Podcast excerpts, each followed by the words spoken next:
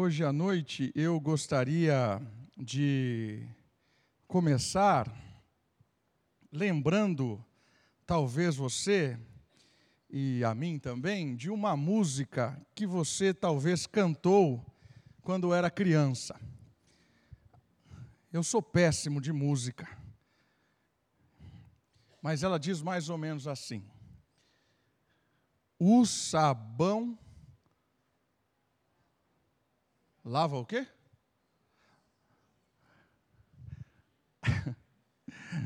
o sabão. Lava o meu pezinho, lava o meu, lava o meu, mas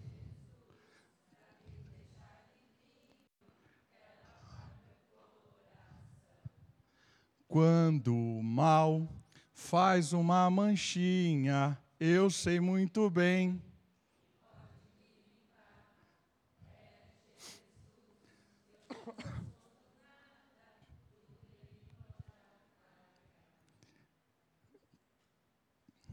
Eu gosto dessa música.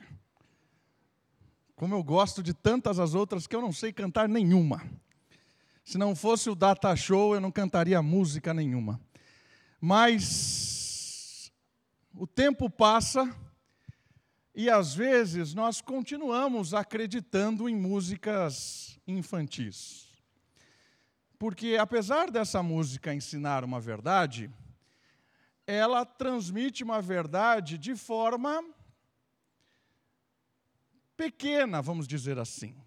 Talvez para diminuir o impacto do ensino para uma criança. Porque ela diz que quando o mal faz uma manchinha, eu sei muito bem quem pode me lavar. E às vezes nós continuamos acreditando que o mal é apenas uma manchinha que o mal é algo simplório, que o mal é algo simples, que o mal é só pegar a buchinha de Jesus, passar no coração e resolve. E eu continuo levando uma vida em que o mal é uma manchinha que toma banho toda semana. Às vezes ele toma banho na ceia, às vezes ele toma banho numa oração rápida, ah, Jesus perdoe todos os meus pecados em nome de Jesus, amém. E o mal vai sendo apagado de forma simplória. Irmãos, essa música, ela ensina uma verdade, mas ela pode nos ensinar uma verdade perigosa, porque a gente precisa crescer e não ficar apenas numa música infantil. Porque o mal não é só uma manchinha que é apagado com uma esponjinha. Hoje eu gostaria de contar uma história para vocês. Hoje eu gostaria de contar para vocês um espetáculo teatral dividido em atos. O primeiro ato é o ato de apresentar para vocês a nossa história de hoje. E a nossa história de hoje é o rastro da morte. É um nome meio tenebroso. Mas o rastro da morte vai contar para você e para mim uma história de dor, sofrimento, mas esperança. O teatro de hoje, a história de hoje, vai nos contar uma história de dor, de angústia, de sofrimento, rastros da morte, mas que sempre carregou consigo uma esperança. No final da história de hoje, eu gostaria que você saísse daqui convicto de que o mal é algo muito perigoso, de que o pecado é algo muito sério e que ele deve ser tratado de forma muito contundente por aqueles que experimentaram do amor de Cristo. Por isso eu queria contar para vocês a história do rastro da morte. O primeiro ato da nossa história, ou o segundo ato, depois de apresentar, eu queria apresentar no segundo ato o ato da incredulidade. Porque o rastro da morte, ele começou na falta de fé. Abra sua Bíblia, Gênesis capítulo 2, versículo 17. Gênesis capítulo 2, versículo 17. O Data Show tem a informação equivocada. Gênesis capítulo 2, versículo 17. O segundo ato da nossa história conta a história da incredulidade. O versículo de Gênesis encerra a formação do paraíso. E ele termina dizendo assim: Mas não comerás da árvore do conhecimento do bem e do mal, porque no dia em que dela comeres, com certeza morrerás. Deus, depois de construir um lugar perfeito, depois de colocar tudo funcionando de forma belíssima, colocam os personagens principais da história, os mordomos, os vice-gerentes, os administradores, que conduziriam esta história, este lugar, para um lugar glorioso, se assim fossem crentes na palavra de Deus, se tivessem fé, esperança e obediência, se fossem pessoas que crescem de verdade. Mas não levaram muito a sério essa história de morte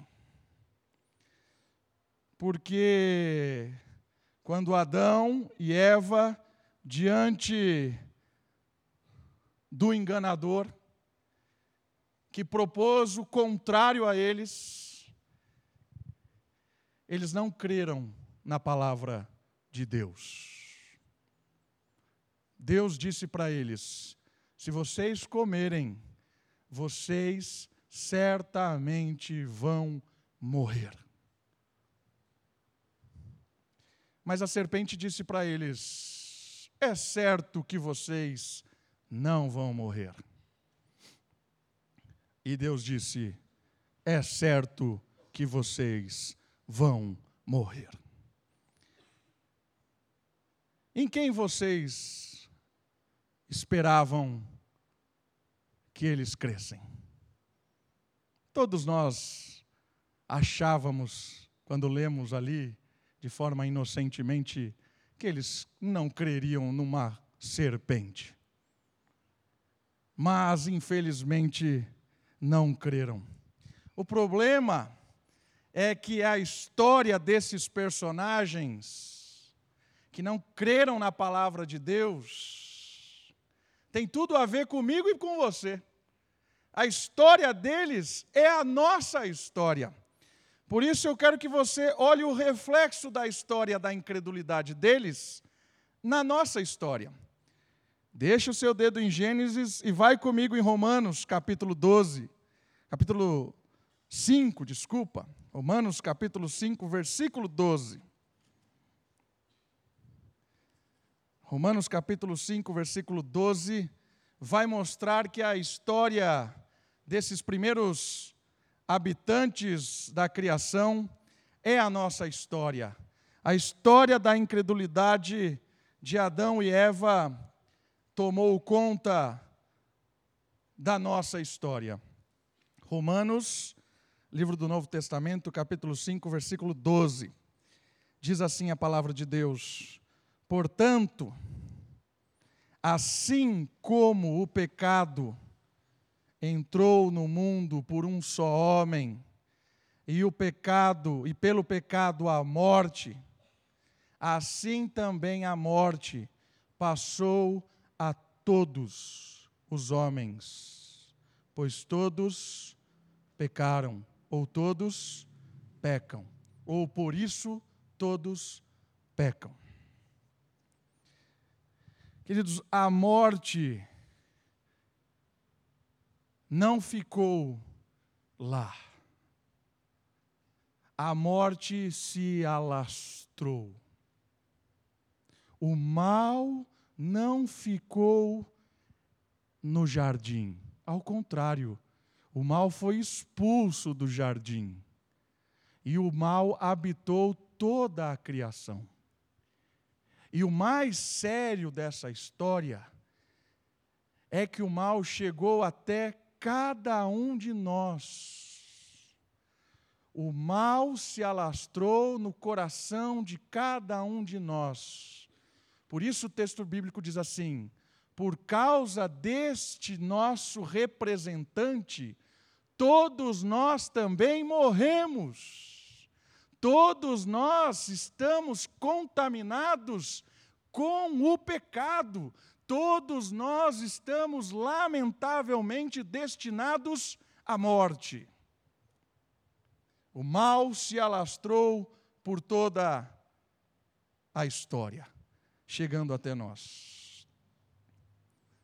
O terceiro ato da nossa história, do nosso espetáculo,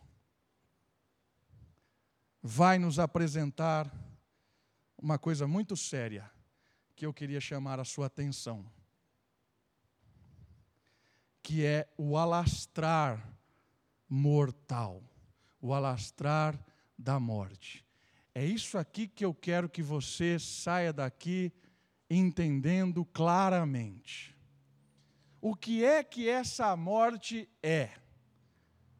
É a manchinha no coração? Mas o que é essa morte? O texto de Gênesis novamente vai nos ajudar. Gênesis capítulo 3. o alastrar mortal. Gênesis capítulo 3. Nós vamos caminhar a partir do versículo 7. Gênesis capítulo 3, a partir do versículo 7. Olha só como essa morte começou a se alastrar. Então os olhos dos dois foram abertos, tanto Adão e Eva, e ficaram sabendo que estavam nus. Por isso entrelaçaram folhas de figueira e fizeram para si vestes, aventais. Ao ouvirem a voz do Senhor Deus, que andava pelo jardim no final da tarde, o homem e sua mulher esconderam-se da presença do Senhor Deus entre as árvores do jardim. Nesse terceiro ato da história, nós percebemos que o mal se alastrou no relacionamento entre Deus e o homem entre Deus e a mulher, entre Deus e a humanidade. O mal fez algo que até então jamais a humanidade tinha experimentado, que é ter medo do Criador, ter vergonha do Criador. Naquele momento, os olhos de Adão, de Eva, se abriram e ele percebeu, ela percebeu, que o mal tinha matado a sua espiritualidade. O seu, o seu jeito natural, moral, correto de olhar para Deus, se relacionar com Deus, tinha quebrado-se. Adão e Eva fugiram de Deus. O primeiro alastrar da morte é que todo mundo a partir de então nasce querendo fugir de Deus. Sabe por quê? Porque todo mundo nasce morto espiritualmente. Todo mundo nasce sentenciado pela morte. Todo mundo nasce com o coração inclinado para a maldade, para a rebelião, para ir contra Deus. A primeira coisa muito séria que a morte causou na humanidade é que a humanidade o tempo todo agora não quer saber de Deus. Nascemos assim, meus irmãos. Nós nascemos espiritualmente mortos.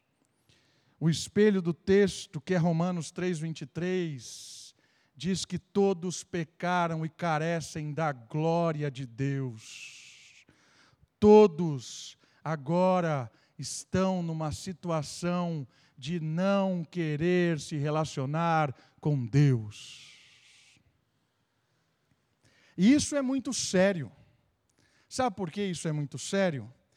Porque Deus é o Criador de todas as coisas. Se Deus é o Criador de todas as coisas, Ele colocou leis para que todas as coisas funcionem corretamente. E se o homem nasce querendo fugir da presença de Deus, ele vai querer fazer as coisas como?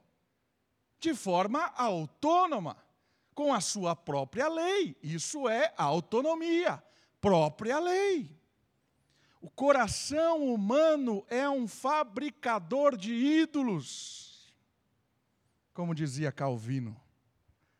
E o que é um ídolo?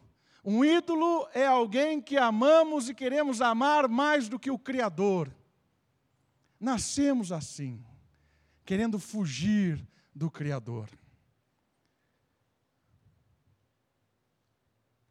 E isso é tão sério, é tão sério, que os filhos de Adão e Eva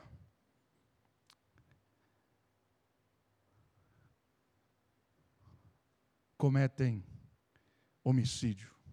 Na verdade, Caim comete homicídio. Ele mata o seu irmão. E ele mata o seu irmão e ele funda uma cidade com o nome do seu filho. Sabe por quê? Porque naquela cidade eu não quero Deus.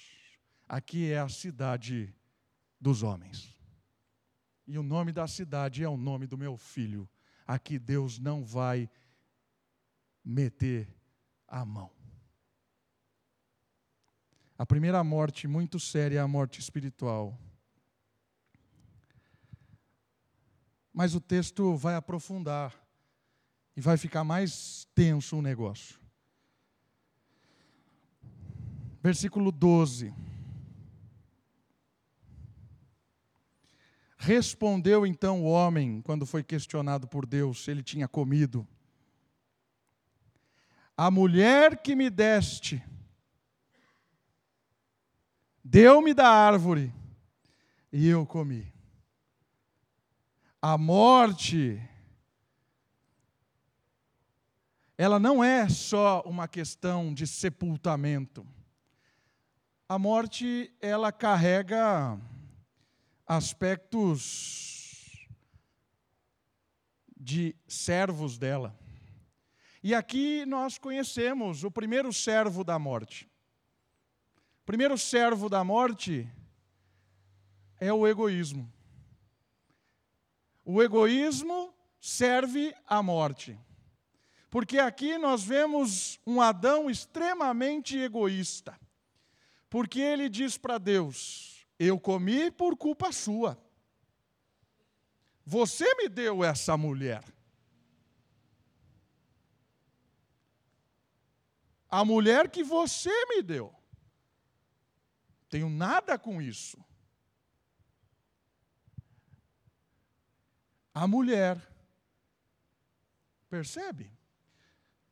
O egoísmo começa a matar o relacionamento dele com Deus e dele com a esposa.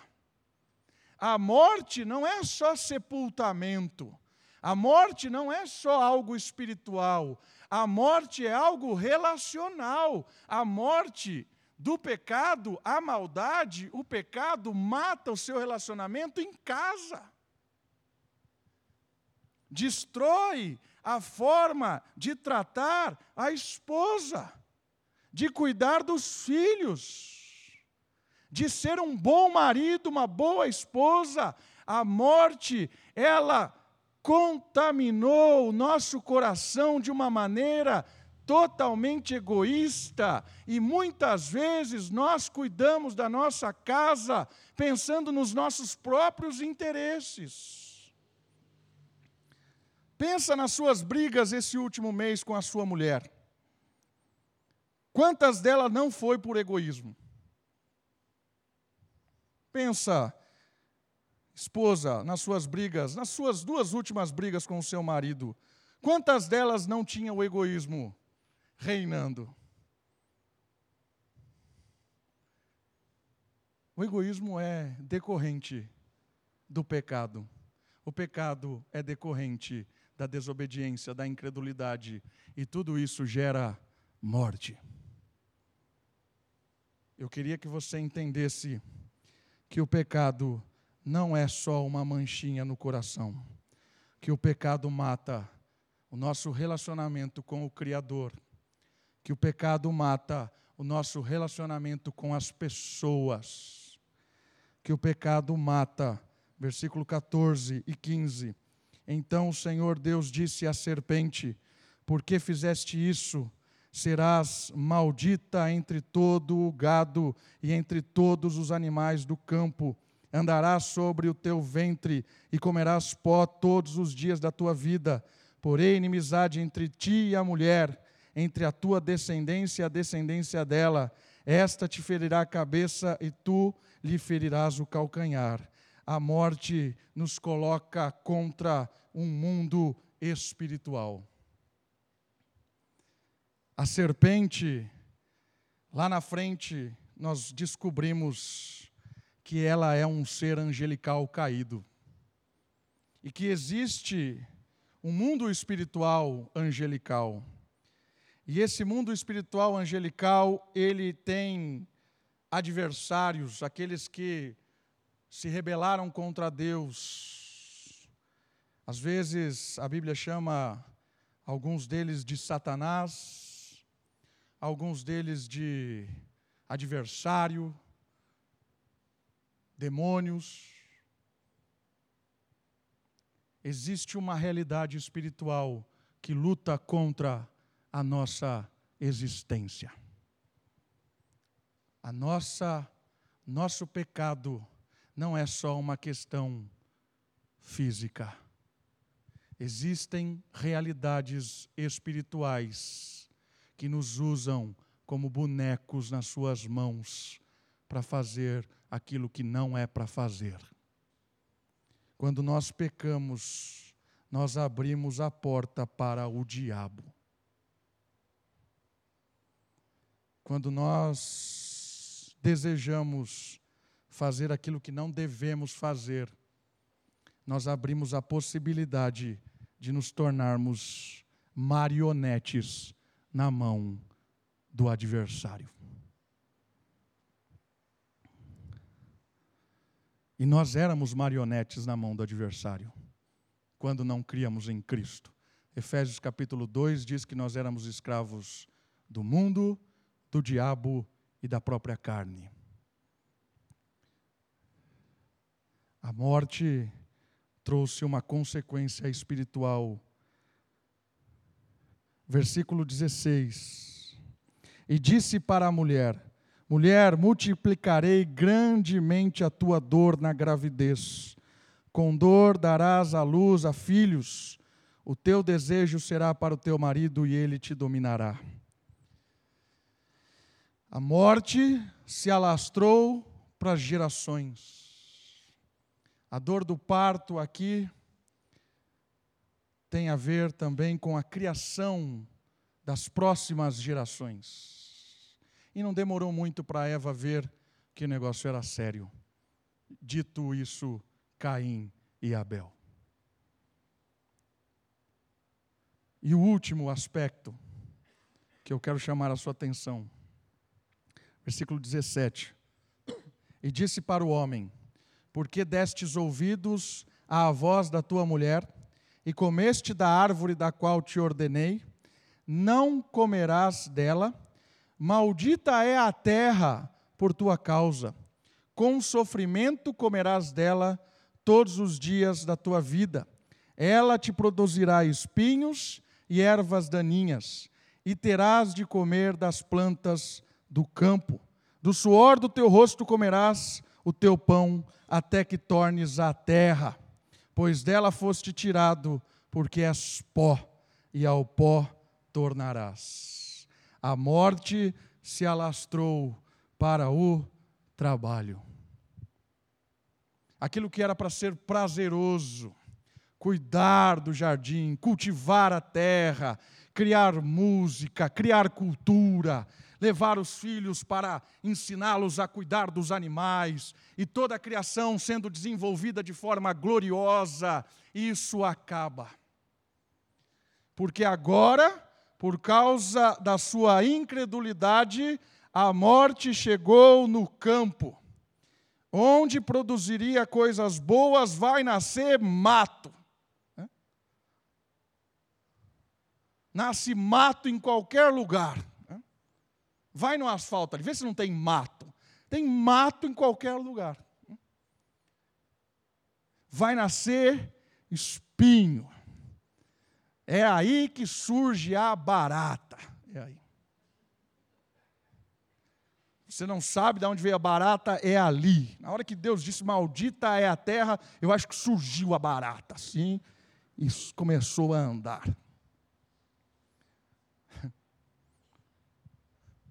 Percebe o que aconteceu? As coisas começaram a ser contaminadas pelo pecado. A morte está em todos os lugares. Por que, que eu estou chamando a sua atenção para isso?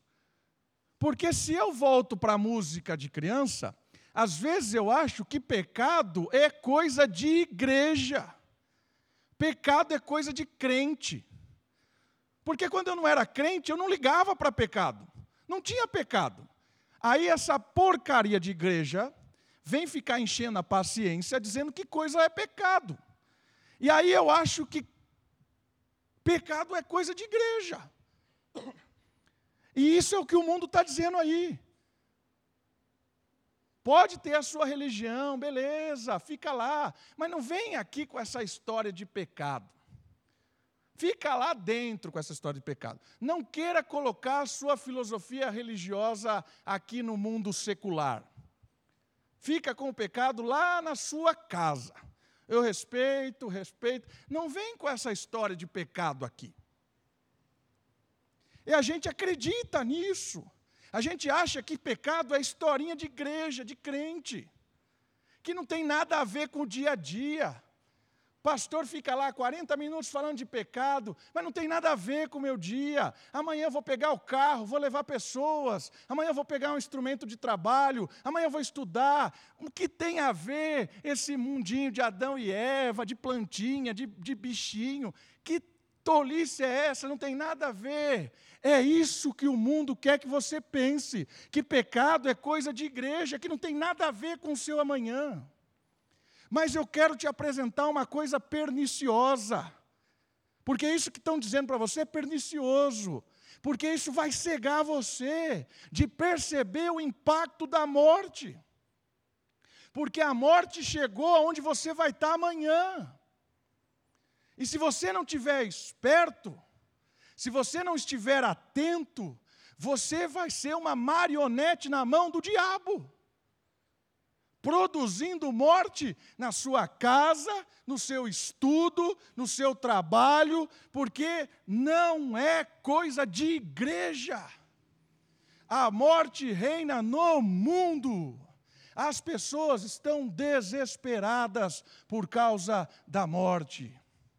A morte e os seus servos a doença, a tristeza, a angústia, o sofrimento, a pobreza, a desigualdade, a corrupção, a imoralidade, a promiscuidade, tudo isso é amigo, é amante da morte.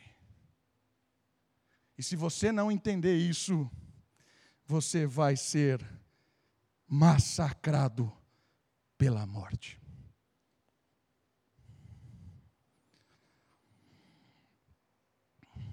Lições. Moral dessa história de trevas por enquanto.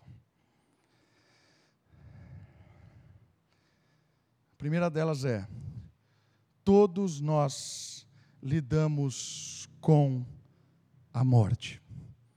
Todos nós. Amanhã você vai lidar com a morte. E quando é que você vai lidar com a morte amanhã? Quando você tiver na sua frente que tomar uma decisão entre agradar a Deus ou agradar ao século. Você vai crer na palavra de Deus ou vai ser incrédulo? Toda vez que nós somos incrédulos neste mundo, nós produzimos morte e os amantes da morte. Toda vez que eu abro mão da verdade bíblica para a verdade do século, eu mato. Todos nós lidamos com a morte amanhã. Outra lição importante. Toda desobediência, toda incredulidade produz morte. Toda. Não se engane. Ah, mas é. É uma mentirinha, mais ou menos. Vai matar. Ah, mas todo mundo faz. Vai matar. Ah, mas se eu não fizer, eu vou, não tenho o que comer. Vai matar. Ah, pastor, você não sabe o que eu vivo lá se eu não fizer isso, se eu não deixar de fazer isso, você não sabe, você não está na minha pele. Vai matar. Mas eu tenho feito há tanto tempo. Está matando. Talvez você não está vendo, mas os servos da morte estão andando com você. Toda rebeldia, toda incredulidade mata. Lição dessa história. Toda rebeldia mata. Não se engane. Ah, mas ninguém sabe. Não precisa saber. Ela mata por si só. Eu escondo muito bem. Ela mata por si só.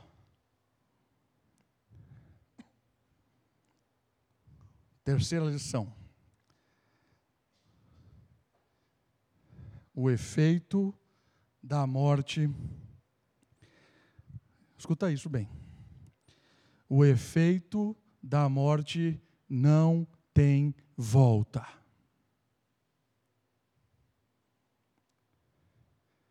Não tem volta.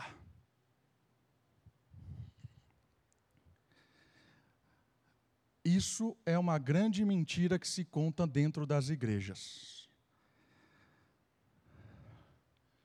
Qual? Pede perdão que está tudo certo. Pega a buchinha e faz assim, ó. Ah, perdoa. Legal, agora posso lá continuar cantando.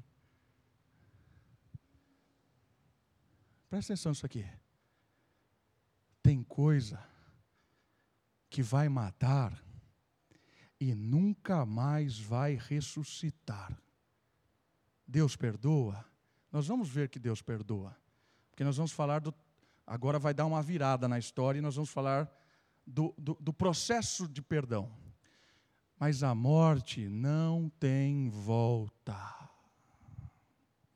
Pode pedir perdão, pode chorar, pode arrastar, bater a cabeça na mesa, fez, já era. Quando Caim decidiu matar Abel, Deus não ressuscitou Abel.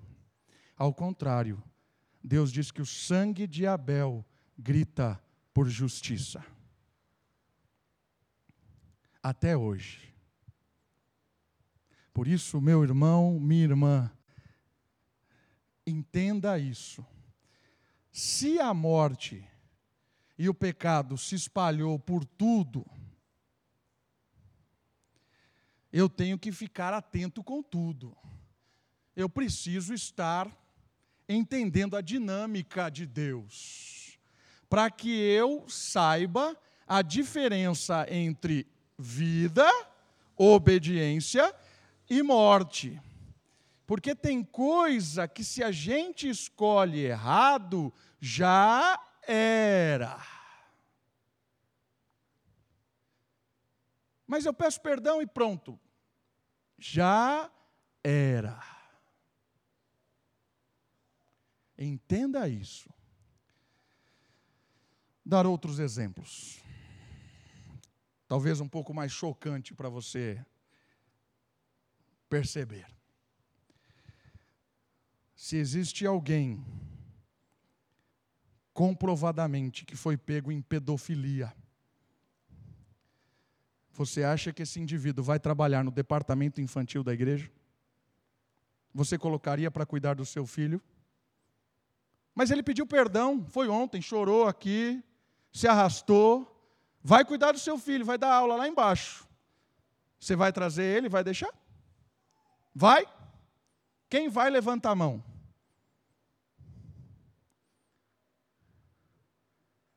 Não tem volta. Talvez ele realmente se arrependeu, foi perdoado, mas nunca mais, nunca mais vai cuidar chegar perto de criança.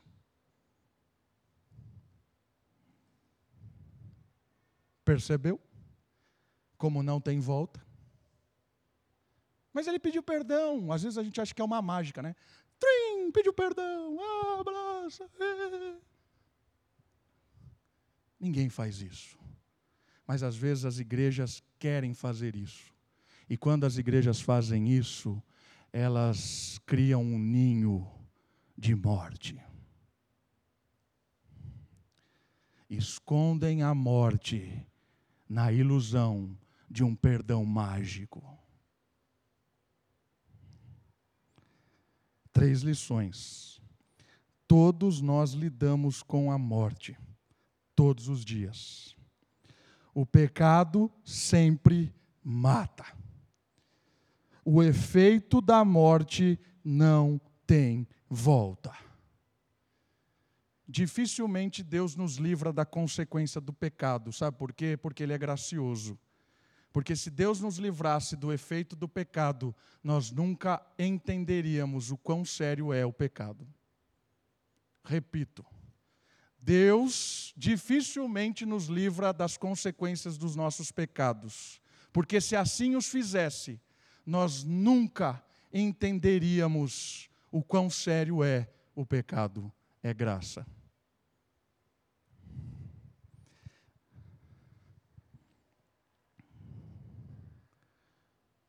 Mais um ato da nossa história do alastrar da morte. O quarto ato da nossa história é a morte da morte. A morte da morte encontra foco na história. Graças a Deus por isso. Porque se Deus tivesse virado as costas para Adão, se Deus tivesse virado as costas totalmente para Eva, a morte teria acabado com tudo. Os efeitos cósmicos da morte teriam sido irreversíveis. Mas graças a Deus, Ele foi atrás do homem, Ele tomou a decisão de buscar o homem. Por graça e misericórdia, Ele foi atrás do homem. versículo de Gênesis 15. Esta te ferirá a cabeça, a serpente ferirá a cabeça. Não, desculpa. E esta te ferirá a cabeça, ou seja, a descendência de Eva ferirá a cabeça, e tu, serpente, ferirá o descendente, o calcanhar. Aqui nós temos o decretar da morte. E o decretar da morte vai nos mandar para Romanos. E eu queria que você abrisse em Romanos e nós vamos caminhar aqui no texto de Romanos, capítulo 5, do versículo 14 em diante. Romanos, capítulo 5, do 14 em diante, vamos falar da morte da morte.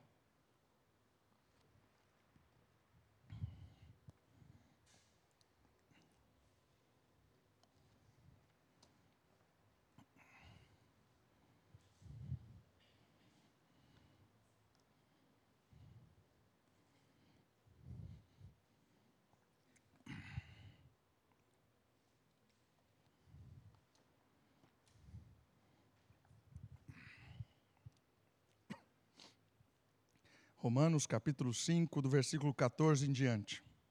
No entanto, a morte reinou de Adão até Moisés, mesmo sobre aqueles que não pecaram a semelhante ou semelhança da transgressão de Adão, que é figura daquele que havia de vir.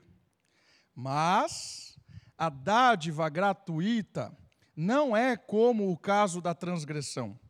Porque se pela transgressão de um muitos morreram, muito mais a graça de Deus e a dádiva pela graça de um só homem, Jesus Cristo, transbordou para muitos. Também a dádiva não é como o caso de transgressão, que veio por meio de um só que pecou, pois o juízo veio de um só transgressão para condenação, mas a dádiva gratuita veio de muitas transgressões para justificação. Porque se a morte reinou pela transgressão de um só, então os que recebem da transbordante suficiente da graça e da dádiva da justiça reinarão muito mais em vida por meio de um só, Jesus Cristo. Portanto, assim como por uma só transgressão veio o julgamento sobre todos, para a condenação, Assim também, por um só ato de justiça, veio a graça sobre todos os homens para a justificação que produz vida. Porque assim como pela desobediência de um só homem, muitos foram feitos pecadores, assim também pela obediência de um só, muitos serão feitos justos. A lei, porém, veio para que a transgressão se ressaltasse mas onde o pecado se ressaltou, a graça ficou ainda mais evidente, para que, assim como o pecado reinou na morte, assim também a graça reine pela justiça para a vida eterna por meio de Jesus Cristo, nosso Senhor. Essa história é fantástica, porque ela tem uma reviravolta. Deus já anuncia lá atrás um, uma fresta, um lançar, um start de alguém que solucionaria, que daria um jeito no efeito tremendo que a morte causou. E para dar um, um, uma resposta ao efeito tremendo da morte, tem que ser uma graça do mesmo efeito. Porque para reparar todo o estrago produzido pela morte, era necessário algo grandioso. E esse algo grandioso aconteceu, pela graça e misericórdia de Deus. Ele mandou alguém para resolver o problema. E esse alguém é uma figura nova da humanidade. O primeiro, a primeira figura da humanidade, o primeiro representante Adão, com sua incredulidade e a sua desobediência, fez com que a morte reinasse e se espalhasse e produzisse tudo isso que nós falamos. Mas agora, a resposta de Deus é um segundo Adão, um segundo homem. E esse homem é um homem justo, íntegro, perfeito, obediente, que fez tudo conforme aquilo que deveria fazer. Ele obedeceu à lei de Deus. Quando a serpente se pôs diante dele, no deserto, e fez propostas tão ilusórias, como a serpente que fez propostas ilusórias lá no paraíso. O segundo Adão respondeu com a palavra de Deus. O primeiro Adão respondeu com a palavra egoísta, respondeu com a palavra incrédula, respondeu com a palavra da sua própria do seu próprio entendimento. Mas o segundo Adão, quando ele é tentado a ser provocado a se desvirtuar da sua tarefa de restauração, ele responde com a palavra de obediência. Ele responde com a palavra de vida, ele responde com a palavra de Deus. E ele mata o efeito da serpente pela obediência a Deus. O segundo Adão nos representa obedecendo a Deus completamente. E esse ato de obediência a Deus nos ensina que a obediência nos leva para perto de Deus nos ensina que a obediência diminui o efeito da morte, que a obediência faz com que a escuridão se afaste e que o brilho de Deus volte. A obediência de Cristo nos ensina que o diabo e a morte não têm maior poder do que a luz e a vida. A obediência de Cristo nos ensina que a morte estava com os seus dias contados. Mas tinha um porém. O porém é que o primeiro representante desobedeceu, e por causa dele, todos nós nos tornamos pecadores e merecedores da separação eterna de Deus. e não tem como resolver esse problema. Precisaria de um novo representante. Mas a humanidade não tem um representante, porque todos estão condenados. Mas Deus, pela graça, providenciou um representante sem pecado, o seu próprio filho, que se fez humano para nos representar de forma plena. E essa representação faz com que ele assuma a nossa pecaminosidade, a nossa culpa, e ele morra no nosso lugar, para que o efeito da morte não mais reinasse sobre nós, nenhum dos efeitos dela. E por isso nós passamos de inimigos de Deus para amigos de Deus, de um destino longe de Deus para um destino eterno perto de Deus, porque Ele morreu a nossa morte. Quando Ele morre a nossa morte, a morte da morte acontece e a morte não reina mais em você, em mim, porque a morte foi morta na morte de Cristo. Não acredito que eu consegui falar isso. Está gravado, vou repetir lá. Mas é isso que aconteceu. Certo? Entende? A morte reinava em nós, a morte foi jogada na cruz, ela morreu, e a vida de Cristo foi dada a mim, a minha morte foi jogada em Cristo. Quando eu creio, a morte cai diante de mim, ainda que você experimente a morte, ela não tem a palavra final, porque todo aquele que crê em Cristo ressuscitará no último dia. A morte foi derrotada. Jesus obedeceu e nos mostrou o efeito vida. Obediência, efeito vida. E Jesus morreu para que nós não precisássemos mais morrer. Jesus morreu para que nós não precisássemos mais estar longe de Deus. Jesus morreu para que a morte não reinasse mais em ninguém dos que creem. E esse último ato, que eu quero concluir com ele, ele tem lições práticas, porque o último ato encerra com o versículo 20. Olha só. 21, na verdade. Para que assim como o pecado reinou na morte, certo? O reino da morte se alastrou, contaminou, destruiu assim também a graça reine pela justiça para a vida eterna. Ou seja, agora todo aquele que crê em Cristo experimenta o perdão de Deus e a graça começa a reinar como oposição à morte. A obediência e a fé começa a ser uma resposta à incredulidade, à morte, elas ficam para trás.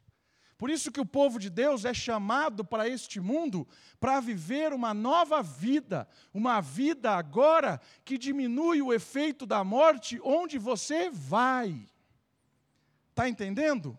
Quando você chegar amanhã no seu trabalho, você tem a opção de diminuir o efeito morte. Como é que você diminui o efeito morte? Fé e obediência. Confiança no Senhor, relacionamento e eu obedeço a palavra. No trato com o meu patrão, no trato com o meu empregado, no trato com os funcionários, no trato com as pessoas, na, na honestidade, no jeito de fazer as coisas. Eu afasto o efeito morte e trago o efeito vida. A graça reina pela justiça. Para quê? Para a vida eterna. A graça reina pela justiça. Aí você pergunta o que é justiça? Justiça é fazer com que o brilho de Deus chegue onde você chega. E como é que o brilho de Deus chega onde você chega? Quando você faz o que Jesus faria. E o que Jesus faria? Jesus cumpriria a vontade do Pai. E qual é a vontade do Pai?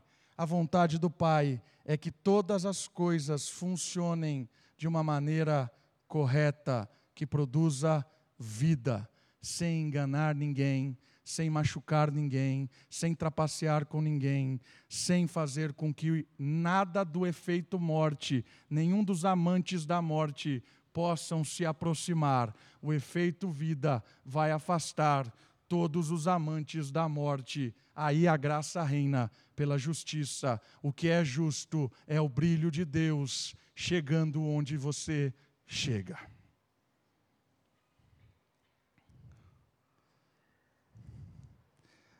Há possibilidade de restauração? Há. Talvez você olhe para a sua vida como eu olho para a minha vida e eu vejo uma situação talvez muito difícil, porque talvez alguma coisa me amarrou, tem alguma coisa me escravizando aqui. O pecado fez assim, ó. Está aqui, está difícil o negócio. É vergonhoso, é tenso, é difícil. Talvez eu não consiga tocar de uma maneira justa nas coisas porque o pecado está me emperrando. Eu quero dizer para você, Cristo quer te libertar disso aqui. Na verdade, você pode até ter crido em Cristo, e Ele já te libertou da condenação disso. Não é isso que vai te levar para longe de Deus. Talvez você tenha uma seguridade de salvação, porque você já creu em Cristo. Mas talvez o pecado está te escravizando e você, de certa forma, não consegue deslanchar numa vida cristã. O que fazer? Primeiro ponto, reconhecer que isso é errado. É a primeira coisa. Há uma diferença entre arrependimento e remorso. O remorso é quando você é pego naquilo que você está fazendo e chora porque foi pego. Alguém me viu aqui todo amarrado. Ah, ah eu estou amarrado mesmo, estou ah, chorando. Está chorando por quê? Porque está amarrado ou porque te pegaram? Remorso. Foi o que aconteceu com Judas Iscariotes. Teve tanto remorso que não aguentou, não soube lidar com a situação.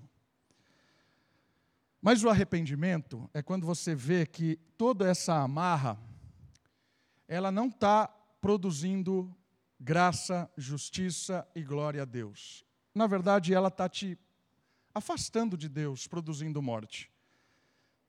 E o arrependimento é reconhecer que estou errado, está errado isso. E aí o choro vem, não porque alguém me pegou, mas o choro vem porque eu sei que eu estou ofendendo a Deus e trazendo os efeitos mortes para os meus relacionamentos, para a minha vida. O perdão começa com o arrependimento e com o choro. Esse seu choro, ele é real, verdadeiro e aceito por Deus. Porque Deus não se cansa dos nossos recomeços. Mas eu quero dizer para você que tem coisa que está amarrada por tanto tempo que não é uma mágica. Deus não vai vir e vai fazer tchum, sumir. Estou perdoado, mas está aqui ainda. Não vai tirar Deus? Vou. Como é que você vai tirar? Como é que o Senhor vai tirar? Com um efeito progressivo do perdão. Qual é o efeito progressivo do perdão? É dia a dia, reconhecendo os efeitos mortes. Talvez eu tenha que chegar na minha esposa e dizer para ela: me perdoa, por causa disso, disso, disso, disso. Talvez eu vou ter que entender que alguns dias ela não vai mais confiar em mim por alguns dias. Vou ter que entender isso. Vou ter que entender e conviver com isso. Porque o perdão não é mágico. Talvez eu vou ter que contar para o meu chefe que está tendo um desvio de verba. Mas eu vou perder o emprego. E o que eu vou comer? Talvez você vá perder o emprego mesmo. Talvez vai ficar alguns meses desempregado e vai ter que confiar que o, ouro do, o dono do ouro e da prata é o Senhor e não o seu trabalho. Talvez você vai ter que deixar uma posição que você lutou para estar. Todo mundo me via como alguém assim, assado. Agora todo mundo vai me ver como alguém lá no chão. Talvez o custo de se manter visto lá, lá em cima seja alto demais. Talvez Deus está te colocando lá embaixo para começar a engatinhar novamente. Talvez você vai ter que devolver, pagar, acertar, vai ter que pegar dinheiro do seu bolso, restituir. Talvez, talvez você vai ter que se humilhar. Talvez que você vai ter que ficar alguns meses quietinho, com a cabeça baixa.